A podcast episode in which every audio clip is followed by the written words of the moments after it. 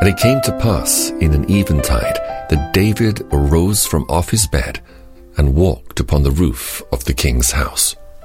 2 Samuel chapter 11 verse 2. At that hour, David saw Bathsheba. We are never out of the reach of temptation. Both at home and abroad, we are liable to meet with allurements to evil. The morning opens with peril, and the shades of evening find us still in jeopardy. They are well kept whom God keeps. But woe unto those who go forth into the world, or even dare to walk their own house unarmed. Those who think themselves secure are more exposed to danger than any others. The armor bearer of sin is self-confidence. David should have been engaged in fighting the Lord's battles, instead of which he tarried at Jerusalem and gave himself up to luxurious repose. For he arose from his bed at eventide. Idleness and luxury are the devil's jackals, and find him abundant prey.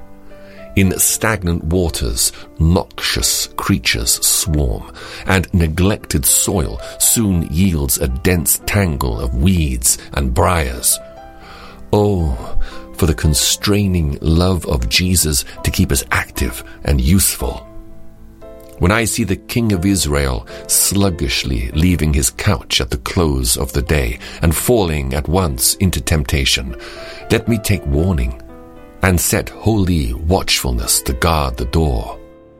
Is it possible that the king had mounted his housetop for retirement and devotion? If so, what a caution is given us to count no place, however secret, a sanctuary from sin, while our hearts are so like a tinderbox and sparks so plentiful, we had need use all diligence in all places to prevent a blaze Satan can climb housetops and enter closets, and even if we could shut out that foul fiend, our own corruptions are enough to work our ruin unless grace prevent. Reader, beware of evening temptations. Be not secure.